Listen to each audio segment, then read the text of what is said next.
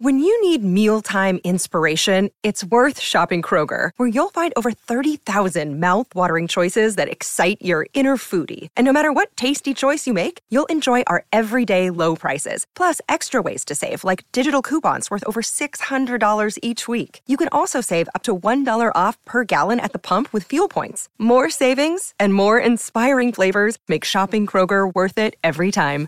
Kroger, fresh for everyone. Fuel restrictions apply. Guys, listen to this. Do you know anything about dual sidewall design, whisper grooves, earth diggers, or three peak mountain certification? The Discover rugged trek tire from Cooper has all of that and more. The unique dual sidewall design looks great and gives drivers the options for wear. Whisper Groove technology blocks air from whistling through the tire, keeping that road noise where it belongs, outside. And if you find yourself out mudding with your friends, the earth diggers are large scoops and blocks on the side of the tire that act like cogs in a gear to help you dig in the loose dirt, sand, and mud, giving you traction on the trail. All of this has earned the Rugged Trek a three peak certification, confidence that it has the goods to back up the looks. All Cooper tires are backed by a limited warranty, a 45 day test drive warranty, and select products are backed by Treadwear mileage warranty helping to give you confidence on the road. For complete product and warranty details, please visit www.coopertires.com or www.coopertires.ca. And remember, go with the Coopers.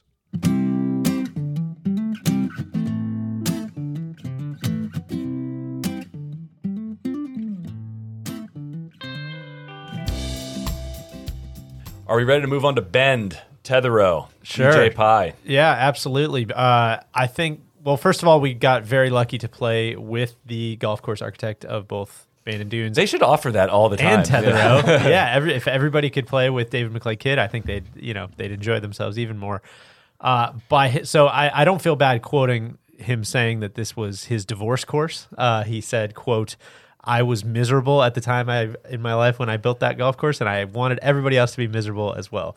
And I And I think, think- I think it's worth interesting or it's it's worth mentioning too. Like he was kind of at a place where he didn't know what like a how do you follow up Bandon Totally. dunes and like what's what's because In his own words, he got Americanized. yeah it was like like how do I you know what's what's my calling card what's my identity Well, and I think there's a super, um, you know, I don't know that people really think about golf course architects as artists all that often, but I think similar to other artists who get really, you know, basically blow up when they're really, really young, you got to do a lot of learning in a very public way after that. You know what I mean? it's like JD Salinger yeah, like you got to figure it out in front of everybody.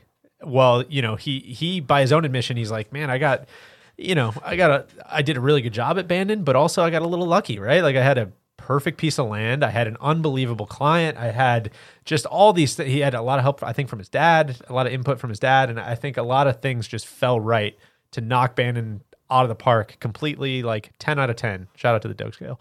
But after that it's kind of like okay now i need to figure out like a bunch of other stuff that i don't really know as a golf course architect. And i think a lot of architects aren't super young when they design golf courses right? Like they work for you know you see this almost apprenticeship type program where people are working for Pete Dye or they're working for Tom Doak or they're working for, you know, other Bill and Ben. They're working for all these people, and then you go do a golf course yourself. Whereas I I feel like DMK has been much more like, okay, I did this first one, and now I've got all the cachet, and I can go do whatever. and I trial by fire yeah, I've just got to figure it out in front of everybody. And so I think plus he had to have like a chip on his shoulder too because he he couldn't rely on all those mentors or all those other people Yeah. Know? And so that's why you do you see things like and, and I'm going to bring all this around in that like I actually really liked Tetherow, but you see things like Tetherow and the Castle Course at St Andrews and these these things that have gotten not the best reviews I think just because they're really hard or they're really just uh, juxtaposed with a lot of what I think he's come to really really love in golf and now I think you see like stuff at I haven't been to Gamble Sands, but for everything that we've heard, uh, I haven't played Mammoth Dunes, but from everything we've heard, like it's come so much more back around to like what was I doing? Like this stuff needs to be so much more playable. It needs to be so much more fun. His attitude about that helps th- tell that story Yes. too. He's not too prideful to be like, I went through this. I messed this, this, and this up. Yeah, just and pointing stuff out. The whole then I realized like I was kind of doing it wrong, and so and I will say both the Castle Course and Tetherow, similar to Bandon Dunes, have grown up a lot over the years as well, and there have been tweaks out Yeah. the ass to both golf courses. I understand to soft like. He told a story, a club champion the first year of the club championship at Tetherow, that the guy won it without hitting more than five iron. Because it was like so penal that it was just like, no, you don't even reach for driver, like just pound five iron off every tee and, and figure it out from there. But Teth- Tetherow was completely juxtaposed with with Bandon, where uh, everything you say about Sheep Ranch, where it's like, man, you just show up and like this golf course is, man, this golf course might have been here for a thousand years. Like who knows? Tetherow's it's totally man made. It's in the middle of the high desert, basically, in in Bend, and it just uh, it feels more artificial, I, I would say. And I don't say that really in a bad way. Just it's as natural as it can be in a setting that's not really made for golf, right? Right. Like the the land, there's crazy cool undulation and movement and stuff, but it's like Arizona golf. it's super arid. Yeah, it feels a lot like desert golf. And so the greens are absolutely bananas. The fairways are absolutely insane. Uh, there's a lot more thoughtfulness, I think, that that uh, has probably been put into the golf course. Like you're saying, I think it's it's probably grown up a lot more. Where it's like, okay, let's give you a little bit more space so that you actually can be on this left hand side, so that you actually can get an angle.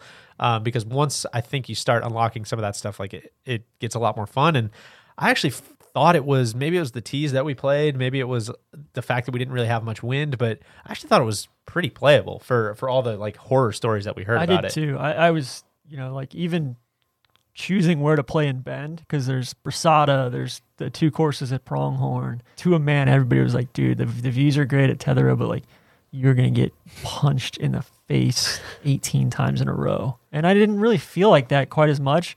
And I think it's certainly it's been softened over the years and they've taken out, you know, some of that desert brush that was creeping in like right on the greens. But um, it's certainly a penal golf course. Especially, it's tough off. I think it's really tough off the tee.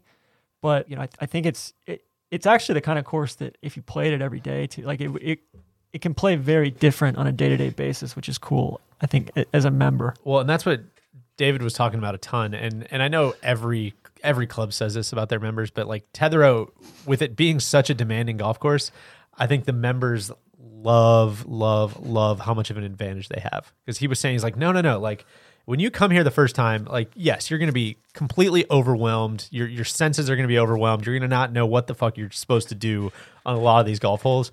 And the members love like sitting in their back porch and being like no you know what there's a way to play all of these golf holes and I know exactly what it is. And it's not as hard as you think and you just got to bang one down here up the left side, hit the middle of the green and you're it's going to feed down here and blah blah blah like the the members really really love having the uh having the cheat codes I thought basically. it was far more. I, I actually, I, I after playing that, I actually understood Bandon Dunes a lot more, just because I was interacting with the course very similarly off the tee at both of these courses. It's a much more extreme piece of property, but.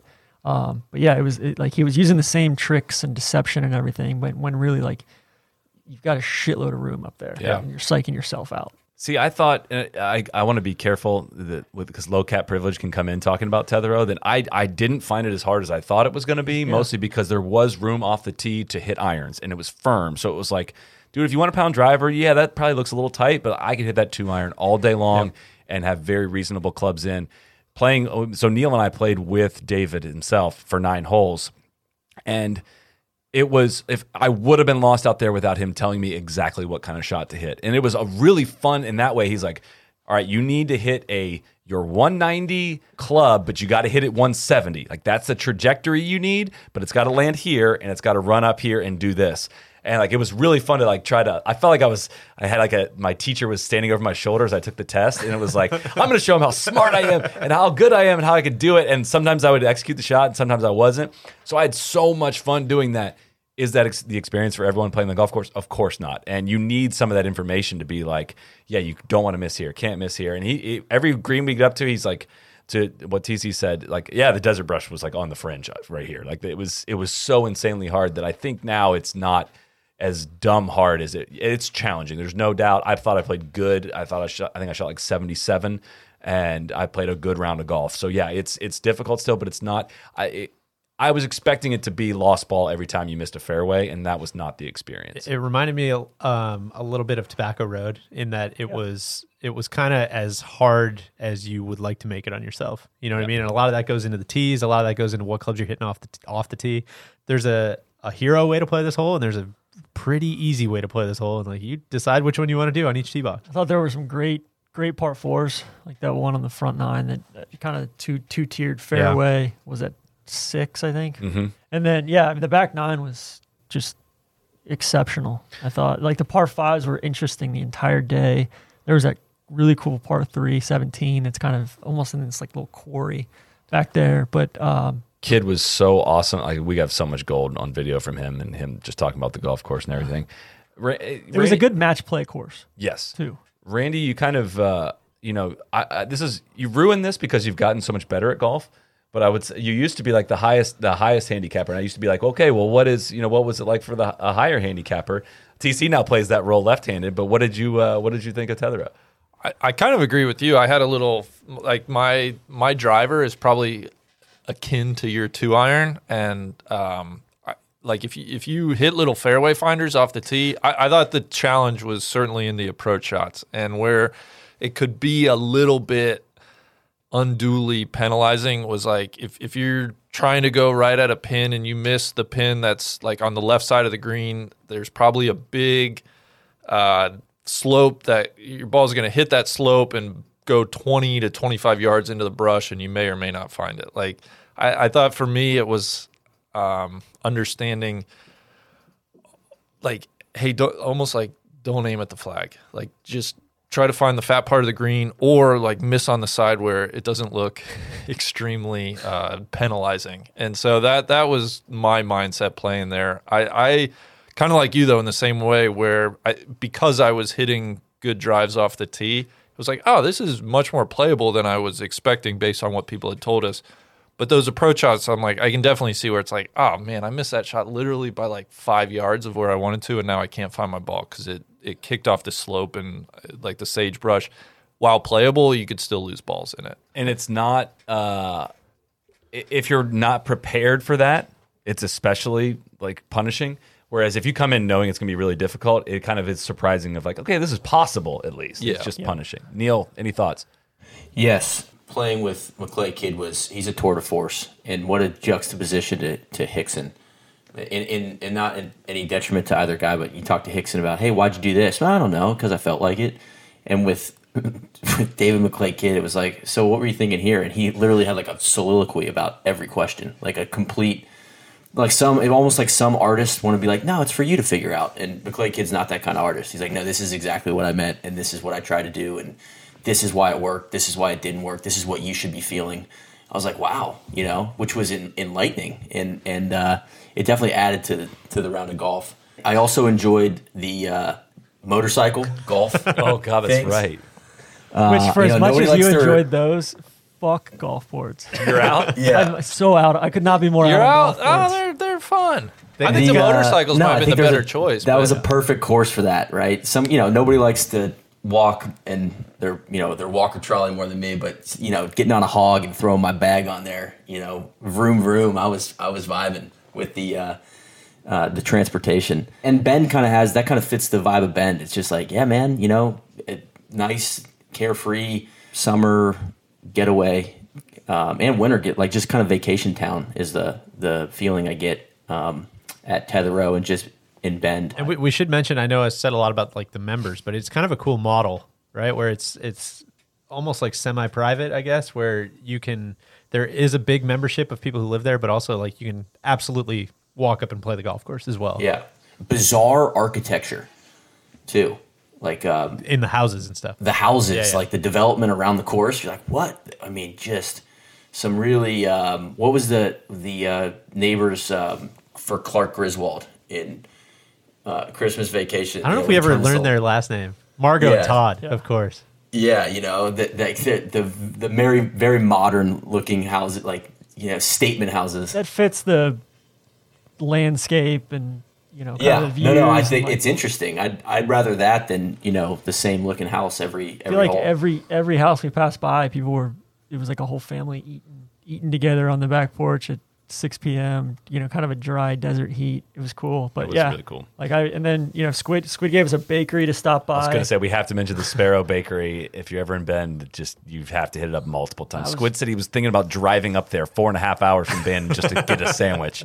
He loved it that much. uh, Neil and I stopped at Crater Lake on the way yeah, to one of the wonders of our country. I was blown away by Crater Lake. And then yeah, on the way out of town, I was thinking, all right, yeah, we'll get gas on the way out of town here, and like it ended up like it kind of just drops off out of town and like Heading east towards Silvies Valley yeah, Ranch. and it was like a three hour drive with not without a single gas station. Bend is kind of the, The, last the, the, last Sagebrush outpost. Sea, baby. Yeah. it's it is remote. Eastern Oregon is remote, and I think one thing on Tetherow too is where there's a little bit of an altitude thing. You know, I, I started that was where I began airmailing some shots, and then Silvies is the highest course in Oregon, and kind of like Colorado. Sometimes I struggle in the thin air. You know, it just starts to starts to I start second guessing my club selection a lot Like, more. especially coming from Bandon, where you're you're at sea level, and it's not like I think it's different when you're at, when you're in Colorado and you're at 5,000, 6,000 feet, and it's obvious the ball's going, you know, a full club, club and a half farther.